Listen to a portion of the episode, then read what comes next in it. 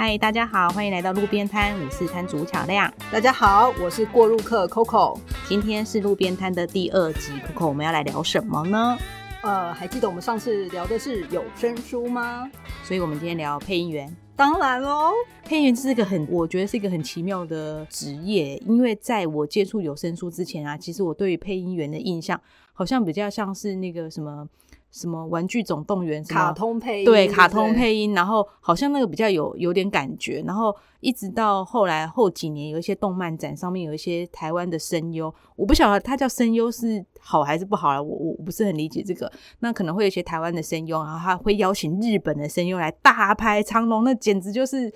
热闹非凡的一个景象，然后我才知道说、嗯、哦，原来声优产业在国际上是这么受到重视的一个角色跟职业，这样。对，我我这边要跟你稍微简介一下我腐女的历史。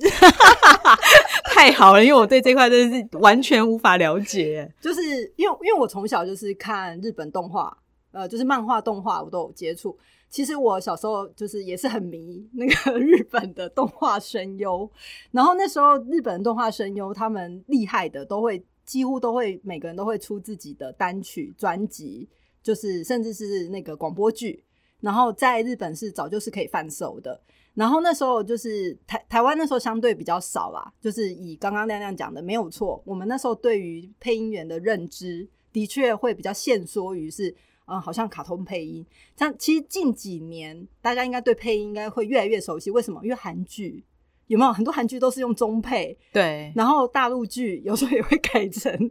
就是比较台式的发音，对，那在这个过程其实都是配音员的功劳功不可没。那可是呢，我自己接触到配音员，其实是我对配音员最有印象是日本的声优，所以日本的声优相当于我们台湾的那种明星，他们都是明星哦，就是厉害的声优几乎是呃有粉丝的，有后援会的，然后声优自己本身也可以当广告代言人，那甚至声优他们所带动的不论是商品产业都因为呃他已经有知名度了，会因此帮那个产品加分、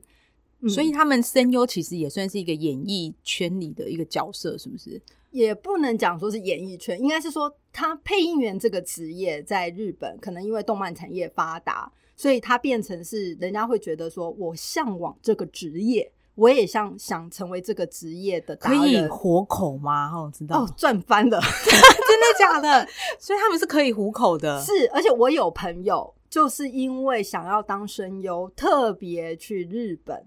报名声优学校，所以其实日本有一套完整的训练系统，有非常完整，他们其实是已经有那种像学专门的那种声优学校，你你就可以知道学校、哦、对，不是像台湾好像听说都是师徒制嘛，对对 对, 对, 对, 对，或是工作室呃带出来的。那然后台湾也有一些是什么大学、嗯、呃，可能你是什么电影系什么系广播 系,、哦、广播系，对，然后你可能有一个必须要修的课，它只是一个课程而已，对对 对, 对。可是在日本他们是专门就是有培育声优，呃，应该是说声优这个职业它已经在日本有一种算是产业化了吧，不能呃不能说是哎，它好像是随便哎，因为你的声音很优美自己就跳出来试音，没没有这么的粗糙的，它可能是你已经有那个目标了，我就是想成为声优，我想就是想要成为呃，比如说我要配当红动画，那每个人都会几乎喜欢动漫的人啊，有些人都会有声优梦，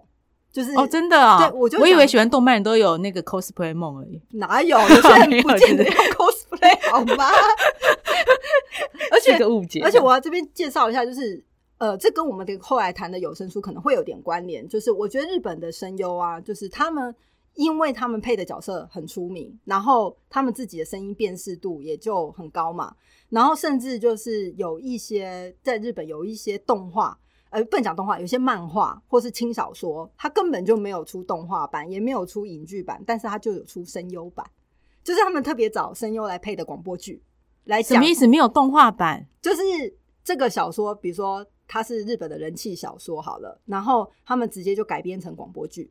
哦，听起来很不错耶。对，就是就等于是说他们就广播剧就是说哎，小说里面或是漫画、哦、漫画的角色找某某某声优来配乐，然后就是来配音啊，然后那时候在演出的过程当中，你就是原汁原味，就是听声优在配小说或是漫画里面的情节，就完全没有画面的。可是这是广播剧吧？但他们其实是出成就是像 C D 一样，嗯，对。那我觉得这个听起来很像有声书的那种，嗯，应该是说一种转译的方式。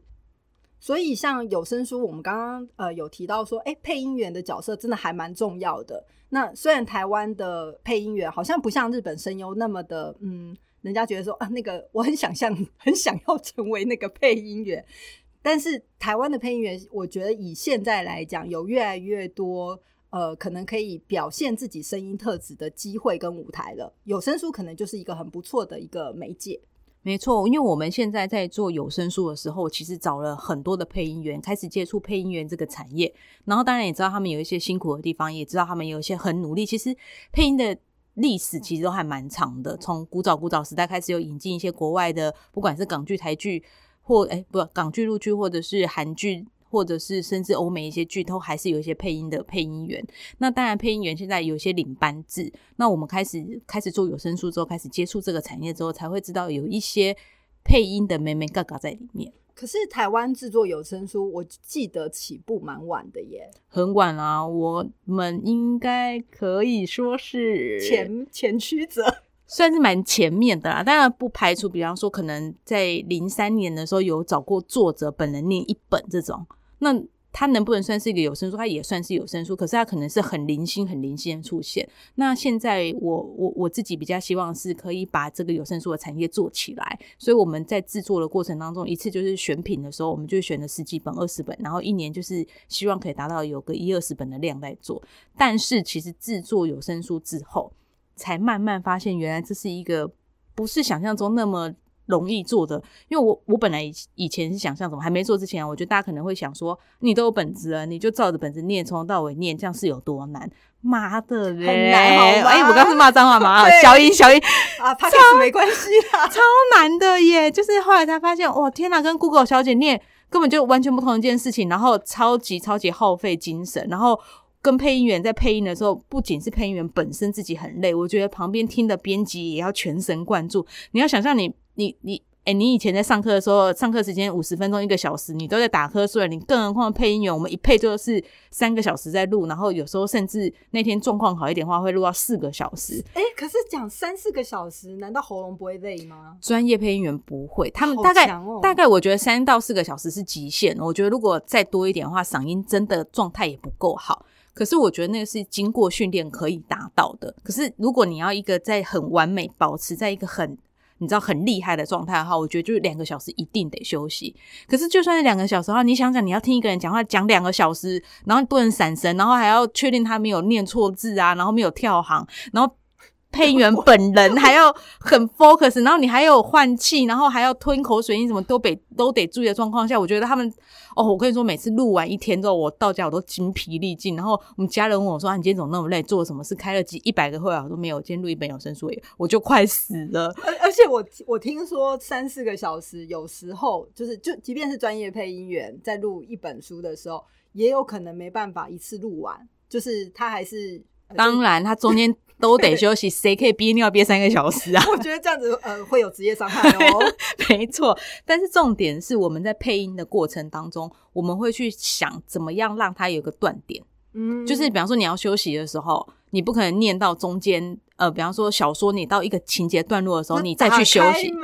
对，那你不能突然打开门之后你就去说呃休息一下尿个尿，通常不会这样，因为它其实会有个情绪上的传承。对，然后还有在录音的时候空间也非常重要，即使你在同一个环境同一天同一个下午，但是你只要离开了那个位置重录啊，情绪不一样哦。对，情绪不一样，那空间也会有不一样。我真的觉得这是很奇怪的声音空间的构造，我其实也搞不太清楚。但是所以不管怎么样，我们跟配音员在录的时候都会拜托说他这整段录完，就是一个段落、就是、对，一定要到一个段落。可是其实厉害的配音员是应该说专业的配音员都要知道这件事情，他们也都会知道说如果他们在中间突然断掉会前功尽弃，我可能会被编辑要求前面一段全部重来。诶，那我很好奇，就是亮亮开始做有声书之后呃，你你才开始接触配音员嘛？对，那你当初你跟配音员在谈说欸、来录有声书吧，他们的接受度是、欸、我我我觉得这点我那时候也蛮惊讶，因为那时候我坦白说我们这种文化出版产业没什么经费，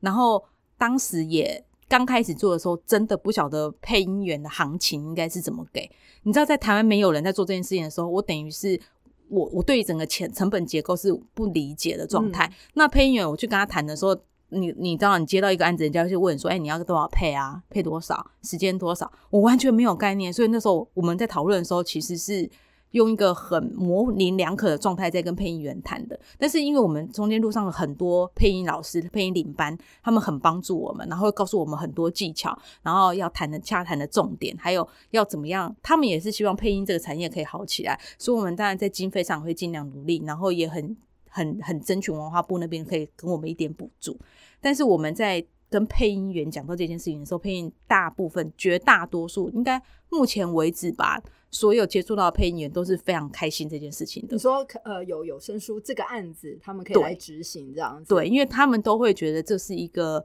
我觉得对他们来说是不同产业，新市场吧，对，新的产，然后我觉得新的表现方式，然后他们也都会很很期待可以做这件事情，因为他们其实可能在配卡通的时候可能可能一个人虽然可能配两三个角色，可是你在念有声书的时候你是一个人配全部的角色，就是从头到尾啊，对，从头到尾，所以我觉得对他们来说可能也是另外一个挑战，他们接受度很高。因为, 因为 我, 我自己听那个有声书的，但当然就像那样讲，配音员在、呃、配有声书一定是有专业表现，可是我也很好奇，就是因为有些有声书它不一定是配音员，就是有可能是作者，也有可能是演员，比如说我最近印象比较深刻的是那个呃《沙哈公寓》，就是呃，这是连俞涵吗？对，连俞涵，很有气质的女明星，对，很可爱的女明星。对，就是我想说，哇，既然呃台湾也有女明星愿意来试试看有声书，那因为她本身给我的感觉就是非常的知性。然后呃，我我自己也知道说连俞涵她自己也有写作，对，她也有写作。对，我很好奇，像像他们这样的演员来配音，跟配音员专业配音员会有什么样的不一样呢？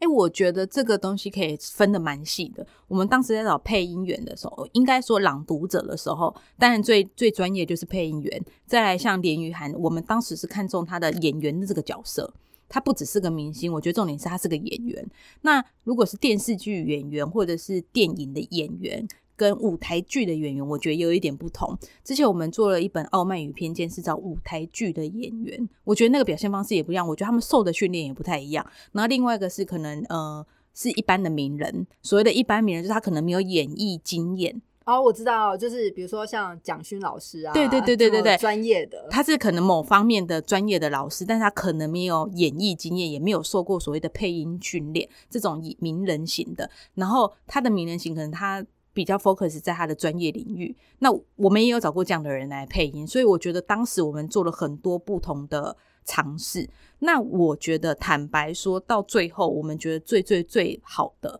还是找受过专业训练的人，不管他是谁。你是说专业是指配音训练吗？对，配音训练。今天如果他是个演员，他受过配音训练；今天他是个名人，他受过配音训练，或者他就是一个专业的配音员来做过配音训练的人来读，都是最好的。不管他身份是什么，他一定要咬字清晰。我跟你说，咬字不清晰真的是、哦、我, 我懂哎、欸，就是比如说你讲话含卤蛋，然后又再捏一本情感充沛的有声书，你听了就无法入戏。对，你会一直被弹出，一直被弹出，一直被登出，然后还会有一些所谓他呃口齿清晰这件事情，他必须每个字都发完音，发全音。把它咬完字、嗯、你意思说不能下个字还没讲清楚、欸、上个字没讲清楚就讲了下个字，对吧？对，比方说像圆圆这个字，很多人都会圆圆，你知道他那个安、啊、安没有翻完就安恩，对，安恩就圆圆圆，那其实是圆，你要把嘴巴整个含起，就是整个闭起来还叫做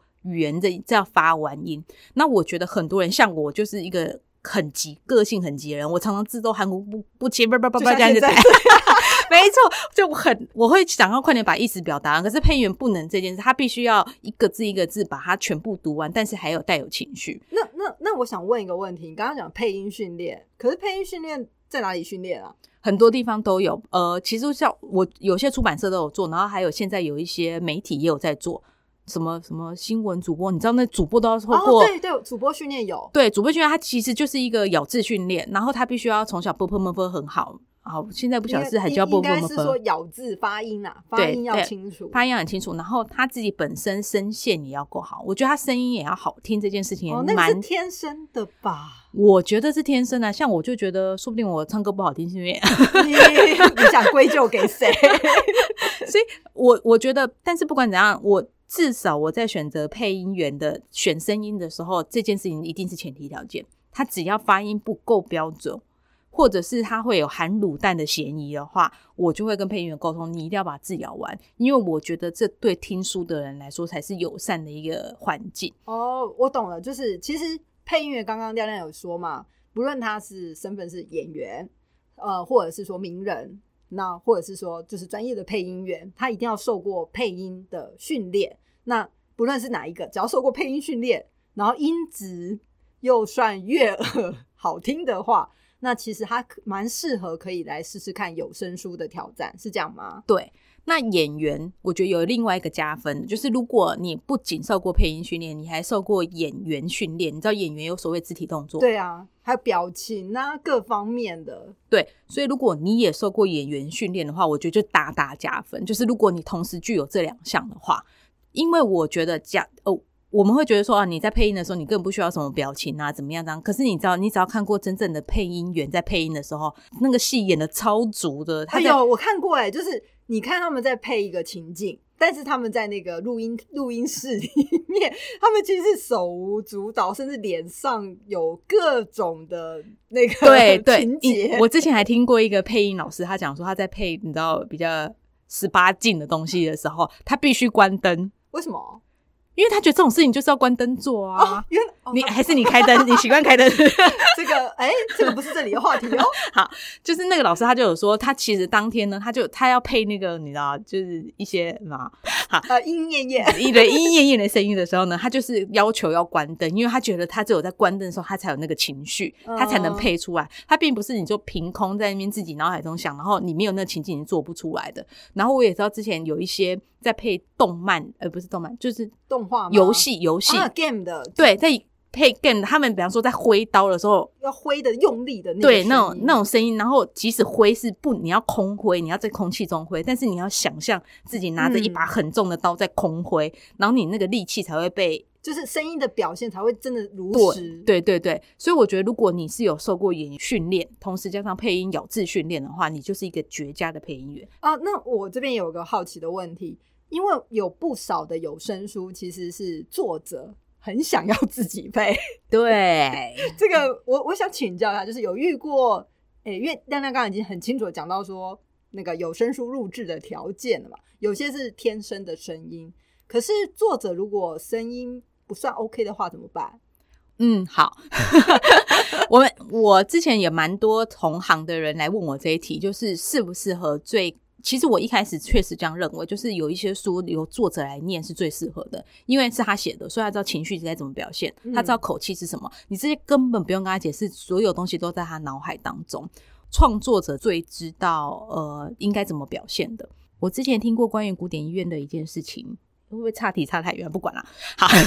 赶快讲，赶快讲。就是他讲说有一个我我真的忘记是谁，有一个那个谱曲的那个音乐家，他谱完那谱曲之后呢，就需要演奏出来嘛，因为你知道都是一些豆芽菜，你需要把它演奏出来。对对对，然后那那个是需要有人声表现的，所以他们在表现的时候呢，他就特别要求那个你说演奏者吗？演奏者，他要求他要声音表现不是那么好的，因为他的那个女主角就是一个苦命的人。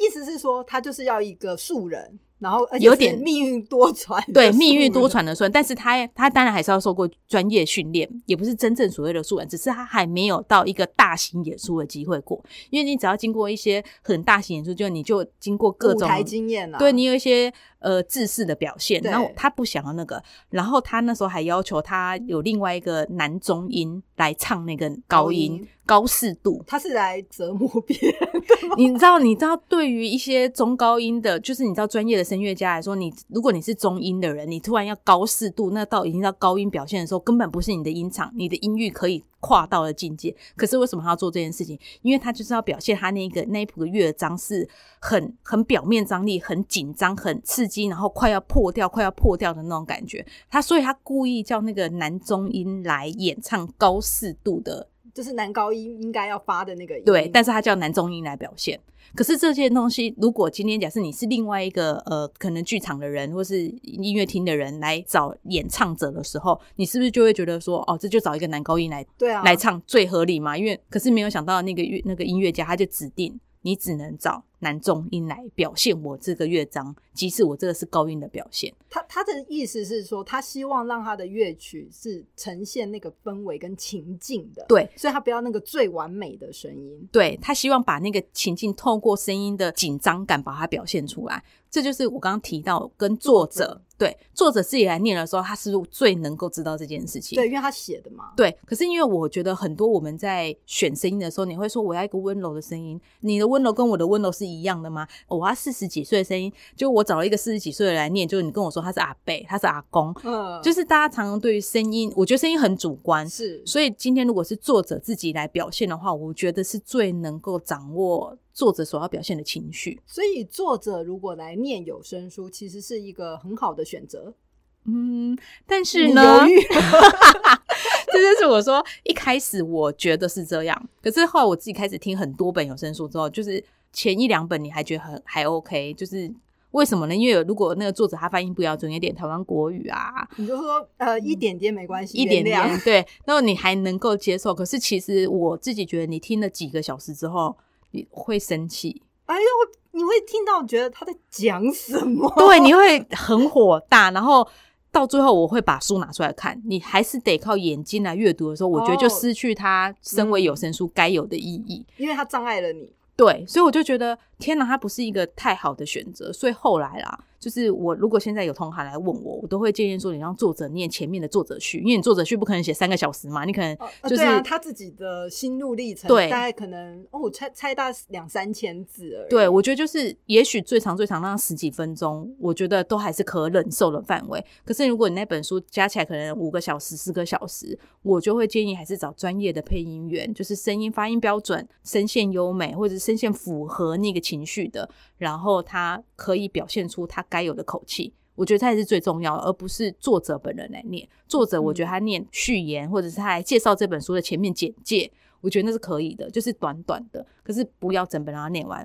我真的觉得你会后悔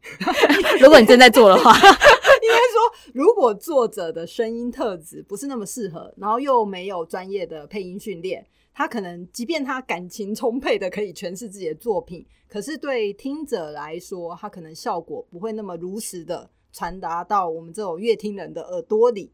嗯，可是这边我有一个问题哦，如果作者他是情绪，因为他了解他的作品嘛，那配音员是去呃，等于是说他拿到作品之后他去朗读，那配音员会跟作者有机会讨论吗？我觉得要嗯, 嗯，因为我现在做，坦白说我做比较多翻译书，可是如果我们在做一些呃自制书的话，自制书作者本土作家的话，我觉得配音员必须跟作家见到面。哦, 哦，你是说是让他们有、欸、比如说建立关系，可以了解呃，比如说配音员可以知道说哎、欸，作者写这个到底在想什么之类的。对，我觉得不管是编辑的介绍或是作者的介绍都很重要，让配音员可以更快了解整个他在写什么。可是我觉得刚刚我在讲这一题的时候有一个例外，比方说蒋勋老师来念，你会克雷他发音不标准，或是不敢吧，就是我觉得那不是重点了就是有一些东西他在读书的时候他听的是一个氛围，然后你听的是他的一个美学的态度，你并不是要认真听他里面的